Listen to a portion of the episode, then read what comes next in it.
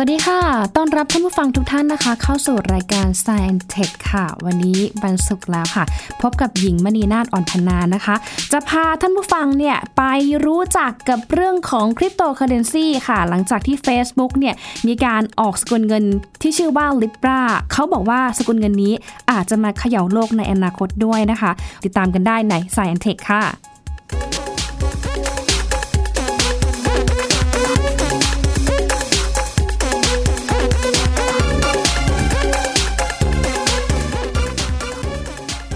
เป็นข่าวคราวที่เรียกได้ว่าถูกพูดถึงกันอย่างมากเลยค่ะ หลังจากที่ Facebook เองนะคะ เขามีแผนว่าจะออกเงินสกุลคริปโตเคอเรนซีหรือว่าเงินดิจิทัลสกุลของเขานี่แหละ ที่ชื่อว่า Libra ค่ะ แล้วเขาก็มองว่าสกุลเงิน Libra เหล่านี้ของ Facebook เนี่ยก็น่าจะมาเขย่า วงการเงินไปทั่วโลกพอสมควรด้วยนะคะ แต่ถึงกระนั้นเอง Facebook เองเขาก็ต้องมีข้อระวังมากมายค่ะ หลังจากที่ก่อนหน้านี้ ก็มีคำถามว่า Facebook สามารถที่จะรักษาความลับความเป็นส่วนตัวของผู้ใช้งาน Facebook ได้หรือไม่ ก็เลยมีการให้บริษัทอีกบริษัทหนึ่งนะคะ ที่เข้ามาช่วยดูแลแล้วก็บริหารสกุลเงินริบราที่ว่านี้ด้วยค่ะ เดี๋ยวเราไปทำความรู้จักกับริบรากันดีกว่านะคะ ว่าเอาเข้าจริง ๆ แล้วเนี่ยริบราเนี่ยถ้าเขา ถูกนำมาใช้ได้จริงในปีหน้าเนี่ยนะคะ จะส่งผลอย่างไรต่อระบบการเงินทั่วโลก หรือว่าจะเกิดอะไรขึ้นเมื่อ Facebook เองเนี่ยมีการเดินหน้าใช้เงินดิจิทัลสกุลลิบรากันด้วยค่ะ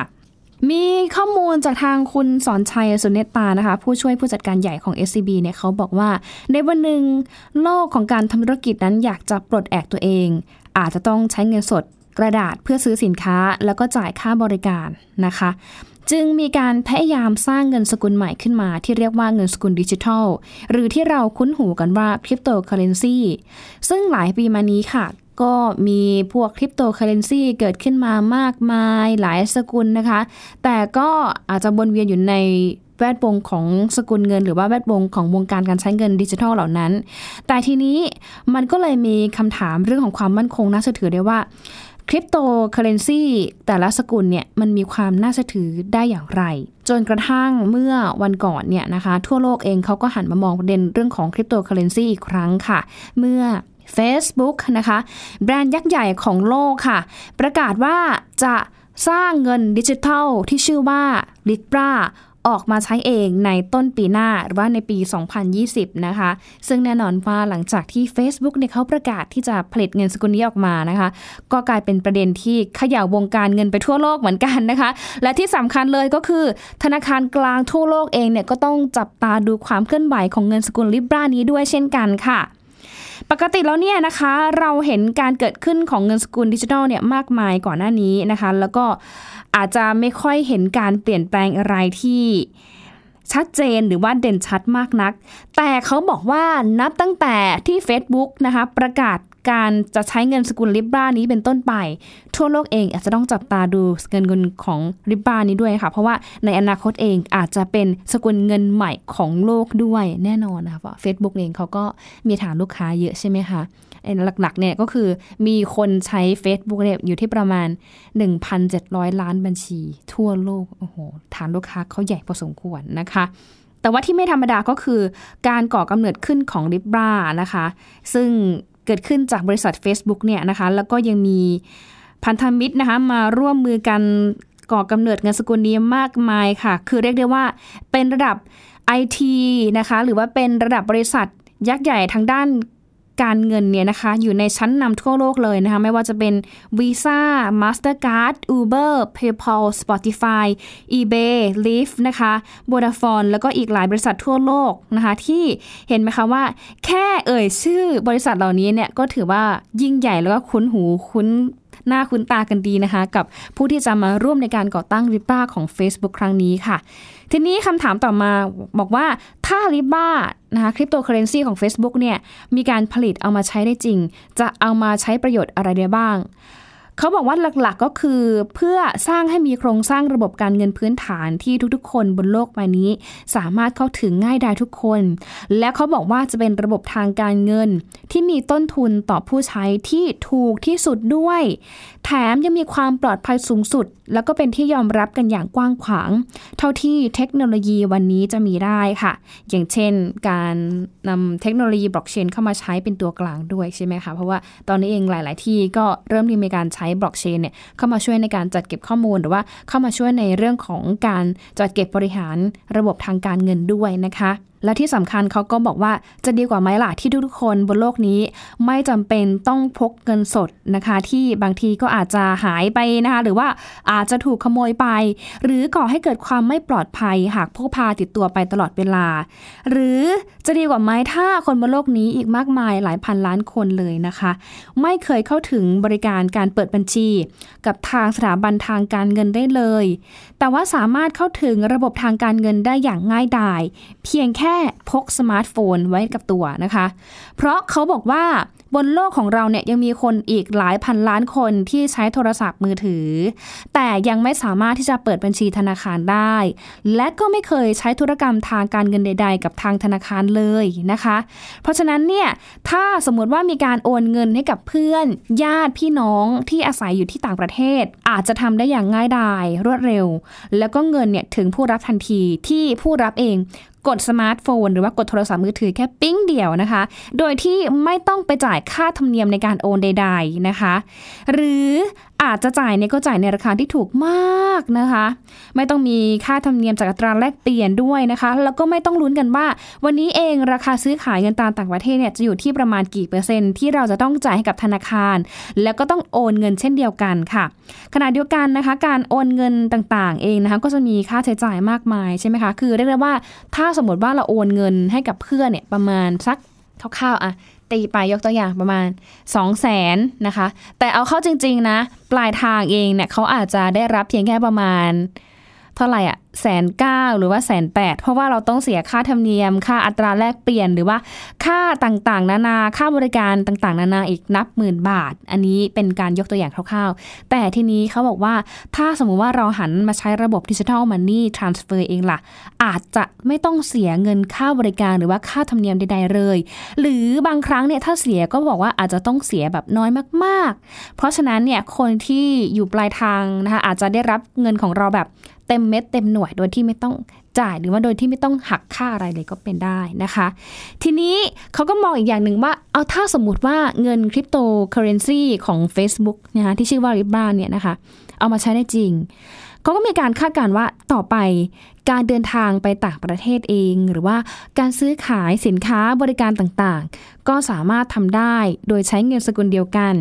โดยที่เราไม่จำเป็นต้องไปแลกเงิน หรือว่าถือเงินสดของประเทศนั้นๆนะคะ ไม่จำเป็นต้องใช้บัตรเครดิตที่จะมีค่าธรรมเนียมที่แพงอยู่นะคะ อย่างเช่น อัตราการแลกเปลี่ยน หรือแม้แต่การเดินทางนะคะ ไปขึ้นรถเมล์รถไฟฟ้านะคะ จ่ายค่าเครื่องดื่มค่ากาแฟ ก็สามารถที่จะจ่ายผ่าน digital wallet กดเพียงแค่สมาร์ทโฟน ก็สามารถที่จะใช้เงินได้อย่างสะดวกสบายนะคะ ไม่ว่าใครที่ไหนก็สามารถที่จะใช้ทำอะไรได้นะคะ เพียงแค่อะเรามีอินเทอร์เน็ตนะคะ ก็สามารถที่จะใช้ได้นะคะ ทีนี้เขาก็ถามอีกว่า เอ๊ะ แล้วสกุลเงินคริปโตเคอเรนซีนะคะที่เขาออกมาทั้งก่อนหน้านี้รวมถึง Facebook เองเนี่ยมันจะมีความน่าเชื่อถือหรือไม่ หรือว่ามันจะมีความผันผวนหรือเปล่านะคะ ซึ่งเขาบอกว่าโดยทั่วไปเนี่ยจะถูกสร้างขึ้นมา โดยไม่มีสินทรัพย์อะไรมาสำรอง เป็นแบ็กอัพเงินสกุลเหล่านั้นนะคะ ดังนั้นเนี่ยที่ผ่านมาจะเห็นได้ว่าค่าเงินพวกคริปโตเงินดิจิทัลต่างๆเนี่ยมันจะมีความผันผวนเป็นอย่างมาก และมันก็จะง่ายต่อการนำมาเก็งกำไร เพราะมูลค่าที่แท้จริงเนี่ยก็ยังคงยากต่อการที่จะประเมินว่าเอ๊ะจริง ๆ แล้วเนี่ยเงินเหล่านี้มันมีค่าเท่าไหร่กันแน่ แต่สำหรับถ้าเป็นเงินของสกุล Libra เนี่ยเขาก็มีการคาดการณ์กันว่า จะมีสินทรัพย์ที่มีสภาพคล่องมา แล้วก็อาจจะเป็นเงินสกุลต่างๆนะคะที่มีการเขาเรียกอะไรที่รัฐบาลเองเนี่ยเขาผลิตออกมาเพื่อทางการสำรองเป็น backup ค่าเงินเอาไว้ด้วย และมันก็จะส่งผลให้เงินเหล่านี้เองนะคะมีความมั่นคง น่าเชื่อถือนะคะ แล้วก็ถ้าที่สำคัญเลยก็คือถ้าสมมติว่ามี ดอลลาร์นะคะหรือว่ามีทองคำเนี่ยก็อาจจะถูกเป็นเขาเรียกอะไรเป็นสินทรัพย์ที่ใช้ในการแบ็กอัพเงินเหล่านี้ ให้เป็นเงินที่น่าเชื่อถือ แล้วก็เป็นที่นิยม แล้วก็ใช้เป็นตัวกลางในการแลกเปลี่ยนได้ง่ายด้วยเช่นกัน เอาละทีนี้เขาบอกว่า แล้วถ้าสมมติว่า Libra เองเรามาใช้จริง ๆ ในช่วงปีหน้านะคะ มันจะไปมีผลกระทบต่อเรื่องของเทคโนโลยี หรือว่าสถาบันทางการเงินหรือเปล่าเขาบอกว่าไม่แน่เหมือนกัน ทางสถาบันการการเงิน หรือแม้แต่ธนาคารต่าง ๆ ทั่วโลกเองก็คงจะต้องปรับตัวให้มากยิ่งขึ้น เพื่อที่จะได้ไม่ต้องไปตกขบวนนะคะ กับเรื่องของการแข่งขันทางธุรกิจแบบนี้ด้วยเช่นกันนะคะ ทีนี้มันก็เลยมีคำถามแบบว่า อ้าว แล้วถ้าสมมติว่า Facebook เองเนี่ยเขาเดินหน้าที่จะใช้เงินสกุลริบบ้าของเขาจริงๆแล้วเนี่ย มันจะเกิดอะไรขึ้นนะคะะเขาก็มองว่ามันก็ถือเป็นอีกก้าวหนึ่งก้าวที่ยิ่งใหญ่เลยในโลกของสกุลเงินดิจิทัล รวมไปถึงก้าวของการพัฒนาเทคโนโลยีบล็อกเชนด้วยนะคะ เพราะว่า Facebook เองเนี่ยเขาก็ได้ที่จะเดินหน้าโครงการการใช้เงิน ริบบ้าของเขาเองนะคะ แล้วก็น่าจะเป็นเงินที่มีความหมายทางโหราศาสตร์ด้วยนะคะเขาบอกว่าเบื้องหลังของการตั้งชื่อนี้เนี่ยก็คือเป็นหน่วยที่วัดน้ำหนักโรมันที่เกี่ยวข้องกับเหรียญนนะคะ แล้วก็เป็นชื่อที่มีเครื่องหมายทางโหราศาสตร์ เป็นรูปตาช่างซึ่งแสดงถึงความสมดุล แล้วก็อีกส่วนหนึ่งเนี่ยเขาก็บอกว่ามาจากภาษาฝรั่งเศสด้วยริบเรนะคะ ซึ่งหมายถึงอิสระภาพนะคะ รวมกันเนี่ยเป็นเงินที่ ถ้าเป็นความหมายตามที่เขาตั้งชื่อก็คืออาจจะเป็นเงินที่มีความยุติธรรม แล้วก็เป็นอิสระนะคะ ตามแนวคิดของหลักโครงการนี้ด้วยนะคะ ซึ่งเขาเชื่อว่าผู้ใช้ Facebook ประมาณ 2,000 ล้านคนทั่วโลกนะหรือว่าพันเจ็ดร้อยล้านคนทั่วโลกเนี่ยอาจจะได้ใช้เงินสกุลใหม่เพื่อซื้อสิ่งของหรือว่าส่งเงินไปต่างประเทศ เป็นประจำมากขึ้นด้วยเช่นกัน นะคะ แล้วทีนี้ก็มีคนถามว่าเอาแล้ว Facebook กับ Libra เองเนี่ยเขาก็จะมีมีการบริหารจัดการกันยังไงบ้าง เพราะว่าก่อนหน้านี้เองก็มีคำถามเหมือนกันว่า Facebook เนี่ยจะช่วยรักษาความเป็นส่วนตัวของลูกค้าได้อย่างไรนะคะเขาบอกว่า Facebook เองเนี่ยเป็นส่วนหนึ่งของกลุ่มองค์กรที่ไม่แสวงหาผลกำไรค่ะ ที่ชื่อว่าสมาคม Libra หรือว่า Libra Association ค่ะ ซึ่งองค์กรใหม่นี้ตั้งอยู่ที่เจนีวานะคะ หน้าที่หลักของเขาก็คือการดูแลสกุลเงินริบรานี่แหละนะคะ หมายความว่าแม้จะได้รับการสนับสนุนจากความเชี่ยวชาญของ Facebook ค่ะ แต่ว่าการจ่ายเงินสกุลริบบ้าเองก็จะถูกควบคุมดูแลโดยพันธมิตรอีก 28 ราย ซึ่งในจำนวนนี้ค่ะมีองค์กรใหญ่นะคะที่บริหารการชำระเงินมากมายอย่างที่ยิงกล่าวไปเมื่อต้นหลายกานที่ผ่านมานะคะอย่างเช่นบริษัท Visa Mastercard นะ eBay Spotify Uber นะคะก็สมาคมเหล่านี้เองเนี่ยเขาก็มีพันธมิตรเขาเยอะเหมือนกันนะคะ เยอะมากถึงในระดับ 100 กว่าองค์กรนะคะ แล้วก็ทำให้การเปิดตัวของสกุลเงินเหล่านี้มีความเข้มแข็ง แล้วก็เป็นที่น่าจับตามองเป็นอย่างมากสำหรับผู้นำหรือว่าผู้ที่ทำธุรกิจด้านการเงินไปทั่วโลกนะคะ เพราะว่าตัวของ Facebook เองเนี่ยถูกคาดการว่าอาจจะเข้ามารักษาบทบาทความเป็นผู้นำในสกุลเงินด้วยก็เป็นได้นะคะ ถามว่าดิบ้าเองเนี่ยนะคะ ถ้าเอามาใช้จริงๆเนี่ยมันมี มันมีข้อดียังไงนะคะ เรื่องนี้เองก็มีการประเมินจากคุณดันเต้ดิสพาร์เต้หัวหน้าฝ่ายนโยบายและการสื่อสารสมาคม Libra เนี่ยนะคะ ก็บอกว่า เชื่อว่าตัวเงินสกุล Libra เนี่ยจะเป็นแรงผลักดันนะคะ แล้วก็เป็นโครงสร้างพื้นฐานทางการเงินระดับโลกที่ง่าย แล้วก็ให้อำนาจแก่ผู้คนหลายพันล้านคน ซึ่งจุดประสงค์หลักของโครงการก็คือการนำเงินสกุลดิจิทัลเวอร์ชั่นที่ใช้ง่ายเนี่ยเอาดึงกลับเข้ามาสู่ใน แอป หรือว่าสู่ใน wallet ในสมาร์ทโฟนทั่วโลก ที่จะทำให้ผู้ใช้เนี่ยสามารถที่จะโอน สร้างเครดิต หรือแม้แต่การชำระเงินได้ง่าย แบบที่ไม่ต้องจ่ายค่าธรรมเนียมที่มีราคาสูงด้วยเช่นกันค่ะ แล้วก็นอกจากนี้เองเขาก็มองว่า r i b a นะคะ ยังสร้างขึ้นจากเทคโนโลยี Open Source นะคะ ซึ่งก็หมายความว่าบริษัทหรือบุคคลใดนะคะ ก็สามารถที่จะสร้างธุรกิจที่เข้ากับกรอบการทำงานของ Libra ได้อย่างเสรีค่ะ อย่างเช่น ผู้บริโภคนะคะสามารถที่จะซื้อเงิน Libra ได้ โดยใช้เงินดอลลาร์แล้วก็เก็บเงินไว้ในกระเป๋าเงินดิจิทัล Libra ไว้ด้วยนะคะ ก็ยังสามารถจะสุกถูกส่งไปยังสมาชิกในครอบครัว ผ่านทางแอปพลิเคชัน wallet ของ Libra ได้อีกด้วยค่ะ หรือแม้แต่การจะจ่ายบิลต่างๆนะคะ อย่างที่เห็นได้ชัดเจนก็คือในต่างประเทศเนี่ยก็ไม่ต้องไปกังวลเรื่องของอัตราการแลกเปลี่ยน หรือว่าค่าเงินที่แข็งค่าด้วย ซึ่งตรงนี้เองค่ะ ทางผู้บริหารของทางริบบ้าเนี่ยเขามั่นใจว่า การทดลองเพื่อคิดหาการชำระเงินดิจิทัลรูปแบบใหม่นั้น เกิดขึ้นได้จริง แล้วก็ยั่งยืน บนประโยชน์ของบล็อกเชนที่จะกระจายอำนาจให้คอมพิวเตอร์ทุกเครื่องในเครือข่าย มีส่วนร่วมในการบันทึกข้อมูลที่มาของเงินแบบสาธารณะ ทำให้เกิดธุรกรรมที่ปลอดภัย โดยที่ไม่มีใครมีอำนาจเหนือเงินแบบนั้นแบบเบ็ดเสร็จด้วยนะคะ ทีนี้เขาก็ถามว่าแล้วน้องริบ้ากับน้องบิตคอยเนี่ยนะคะ ต่างกันหรือว่าเหมือนกันยังไงนะคะ โอเคแหละแม้ว่าทั้ง 2 ตัวเนี่ยนะคะ จะเป็นเงินสกุลดิจิทัลเหมือนกันนะคะ แต่ว่าทั้ง 2 ตัวเนี่ยก็มีความแตกต่างกันนะคะ โดยเฉพาะเรื่องของการถูกดูแลโดยหน่วยงานกลาง ว่าใครเนี่ยเป็นคนบริหารนะคะ อย่างเช่นอะเงินบิตคอยก็จะมีคนบริหารเป็นเอกชน แต่ถ้าเป็นริปป้าเนี่ยเขาก็พยายามที่จะสร้างความเชื่อมั่นโดยการจับมือกับพันธมิตร กับองค์กรที่ไม่แสวงหาผลกำไรรวมไปถึงพันธมิตรที่เป็นผู้นำด้านของการชำระเงินได้อีกด้วยค่ะ ซึ่งในเบื้องต้นเองเนี่ยนักวิเคราะห์เขาก็มองว่า สกุลเงินเนี่ยที่มีความผันผวนต่ำสามารถที่จะสร้างความมั่นคงทางการเงินสำหรับประชาชน แต่ขณะเดียวกันเองก็ถูกมองว่าเป็นอีกทางเลือกสำหรับประชาชนที่อยากใช้เงินสกุลดิจิตอลเนี่ยนะคะในช่วงที่อยู่ในภาวะเงินเฟ้อรุนแรงในระดับวิกฤต ก็อาจจะทำให้ เงินลิบราเองเนี่ยถูกมองว่าอาจจะเป็นเงินที่มีความมั่นคง แล้วก็มีอนาคตมากกว่าสกุลอื่นด้วยเช่นกันนะคะ และถ้าถามถึงความสะดวกความง่ายหรือว่าจุดขายของลิบราเนี่ยมันมีจุดขายอะไร ให้เรานึกถึงผู้ที่ให้การกำเนิดดิบ้าค่ะอย่างเช่น Facebook เขาก็คาดการว่า Facebook เองเนี่ยเขาก็น่าจะสร้างแอปพลิเคชันนะคะที่ ใช้งานได้นะคะที่อยู่ในแอปของ Facebook นี่แหละ หรือว่าในใน feature ของ Facebook นี่แหละ น่าจะมีการสร้างแอปต่างๆ ให้ผู้ใช้ Facebook เนี่ยสามารถที่จะเข้าไปใช้ wallet ของ r i b a ได้ง่ายขึ้นนะคะ เพราะว่าบริษัท Calibra นะคะที่ทำหน้าที่ในการบริหารหลักเนี่ยนะคะก็คือ เขาจะมีการผลิตตัวแอปที่ชื่อว่า Calibra นะคะเป็นแอปชื่อเขาเลยนะคะ ทำหน้าที่หลักในการเป็นกระเป๋าเงินดิจิทัล ที่จะช่วยให้ผู้คนเนี่ยสามารถส่งเงินสกุลริบ้า ด้วยค่าธรรมเนียมราคาต่ำมากถึงฟรีนะคะ โดยทางผู้บริหารเนี่ยเขาบอกว่าต้องการให้การส่งเงินเนี่ยเป็นเรื่องที่ ทำได้ง่าย ๆ เหมือนการส่งรูปถ่ายหรือว่าส่งข้อความนั่นเองค่ะ แล้วก็คาริบ้าเองเขาก็จะอยู่ในบริการของ WhatsApp และ Messenger ของทาง Facebook ด้วยนะคะ ซึ่งจะไปสอดคล้องกับนโยบายที่คุณมาร์คซักเกอร์เบิร์กวางแผนเอาไว้ ให้ WhatsApp แล้วก็ Messenger เป็นหัวใจสำคัญของอนาคตของ Facebook ซึ่งคุณมาร์คเองก็มีความพยายามที่จะเปลี่ยนแปลงให้ ผู้ใช้งาน Facebook เนี่ยนะคะได้ใช้เวลากับโพสต์ฟีดข่าวสาธารณะน้อยลง แล้วก็มาเน้นการส่งข้อความส่วนตัวให้มากขึ้นด้วยนะคะ เรื่องนี้เองทางผู้บริหาร Calibra เนี่ยเขาบอกว่าขณะนี้ ต้นทุนเฉลี่ยในการส่งเงินไปทั่วโลกอยู่ที่ 7%ซึ่งหากมีการลดต้นทุนการทำธุรกรรมลงได้ ราคาค่าบริการการใช้บริการออนไลน์นะคะอย่างเช่น การเรียกรถผ่าน Uber เนี่ยก็อาจจะต่ำลงด้วย แต่ว่าในเบื้องต้นเองนะคะ เป้าหมายใหญ่ของบริษัทก็คือการผลักดันให้ Libra เนี่ยเป็นที่ยอมรับ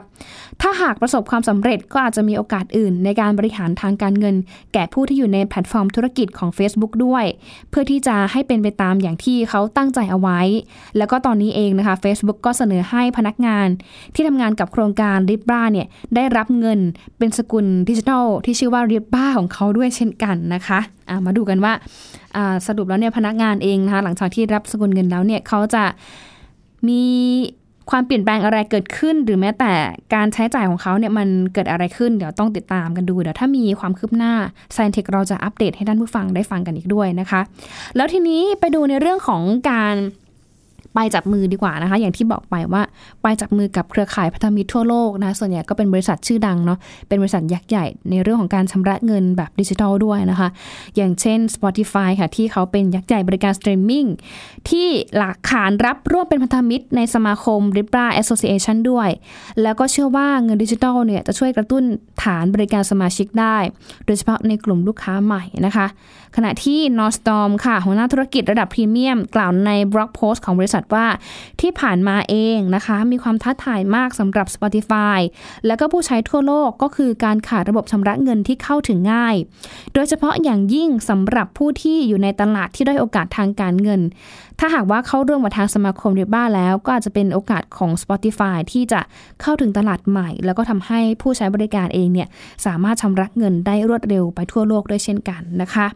แต่อีกด้านหนึ่งนะคะ คือถ้าพูดถึงด้านดีของริบ้ามันก็มีดีแหละ แต่ว่าอีกด้านหนึ่งเนี่ยมันก็มีข้อกังวลเหมือนกันนะคะ เพราะว่าอย่างที่บอกไปว่ามีสื่อใหญ่นะคะที่ชื่อว่า Financial Times เนี่ยนะคะเขาก็หยิบเอาสถิติของ Facebook เนี่ยนะคะที่ระบุคำอ้างเรื่องของเงินสกุลใหม่ของริบ้าเนี่ยมาช่วยอุดช่องว่างในกลุ่มคนที่ไม่มีบัญชีธนาคารนั้นอาจจะไม่เป็นความจริงนะคะ เพราะว่ามีการชี้ถึงหลักการและเหตุผล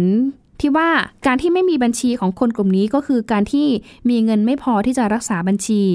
ทางแก้ปัญหานี้จึงไม่ใช่การสร้างสกุลเงินใหม่ในอินเทอร์เน็ตอย่างที่ริบราเขาทำ แล้วก็นอกจากนี้เองนะคะลิบราเองก็ยังถูกมองว่ามีความน่ากังวลเรื่องของความเสี่ยงที่อาจจะเกิดขึ้นในสังคมไร้เงินสด ทั้งกลุ่มเป้าหมายอย่างผู้สูงวัย คนยากไร้ ผู้ที่ไม่มีบัญชีธนาคารนะคะ ที่อาจจะตามโลกไม่ทันนะคะอย่างโดยเฉพาะโลกของการค้ายุคใหม่นะคะ กลุ่มเหล่านี้เองก็อย่าลืมนะคะว่าเขาก็เป็นเป็นอีกกลุ่มหนึ่งที่มีจำนวนเยอะพอสมควรเหมือนกัน แล้วก็ถ้าหากว่าเขาตามไม่ทันเนี่ย มันก็เสี่ยงนะคะ จากเรื่องของ การชำระเงินหรือว่าเสี่ยงต่ออระบบการชำระเงินทั่วโลกได้พอสมควรเหมือนกันนะคะ อีกด้านหนึ่งก็คือมันก็มีความเสี่ยงที่จะถูกแทรกแซงได้ง่ายจากหลายปัจจัยด้วยนะคะ อย่างที่เขาบอกไปว่าเออริบ้าเองมันอาจจะไม่ได้ช่วยคนได้บัญชีอย่างที่เขาเคลมไปก่อนหน้านี้ด้วยเช่นกันนะคะ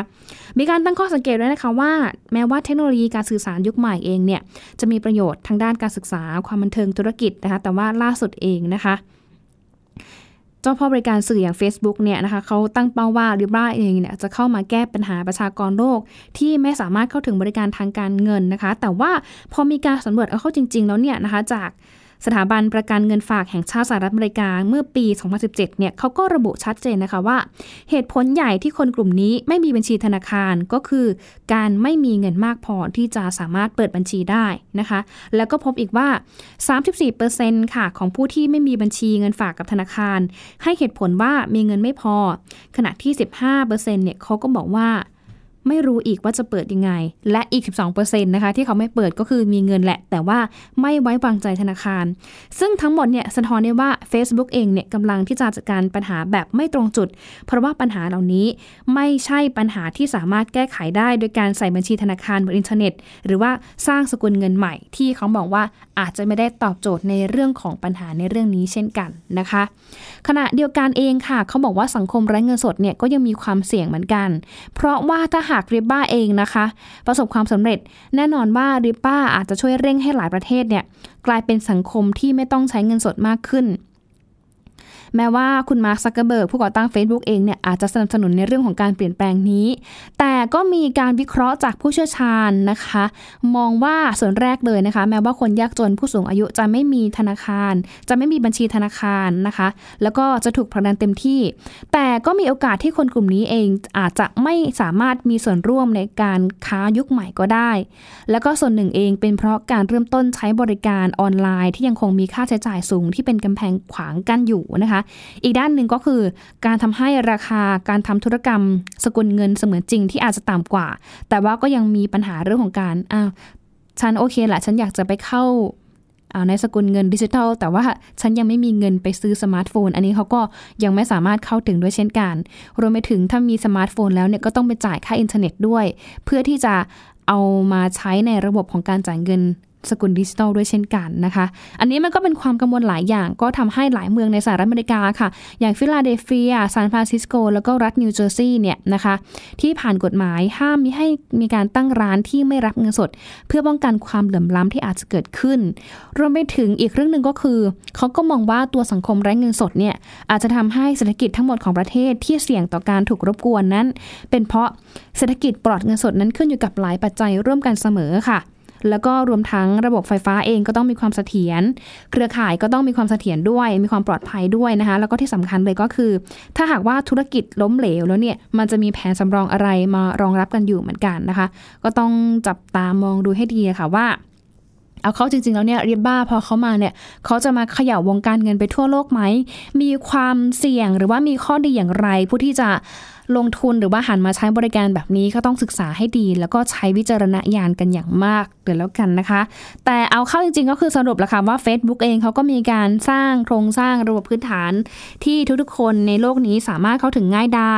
แล้วก็เป็นระบบทางการเงินที่เขามองว่าอาจจะช่วยในการลดค่าใช้จ่าย ถ้าหากว่ามีการโอนเงินข้ามประเทศ อาจจะไม่ต้องเสียเยอะนะคะแล้วก็มองว่าอาจจะเป็น อีกแอปแอปหนึ่งที่สามารถใช้บริการได้หรือว่าใช้ระบบได้ง่าย ๆนะคะ เพียงแค่กดผ่านทางสมาร์ทโฟนเองนะคะ ก็คือโอนเงินง่ายๆ เหมือนกับการส่งภาพส่ง messenger ทั่วไปแหละแต่อีกด้านหนึ่งมันก็มีคำถามเหมือนกันว่า ระบบแบบนี้มันมีความเสี่ยงพอสมควร ถ้ามันมีความเสี่ยงแล้วเนี่ย มันจะมีระบบอะไรมารองรับ หรือ ถ้าเอาเข้าจริง ๆ เพื่อป้องกันที่เพื่อที่มีจุดประสงค์ในการที่จะไปแก้ไขปัญหาสำหรับผู้ที่ไม่สามารถเปิดบัญชีในธนาคารได้ เอาเข้าจริงแล้วเนี่ย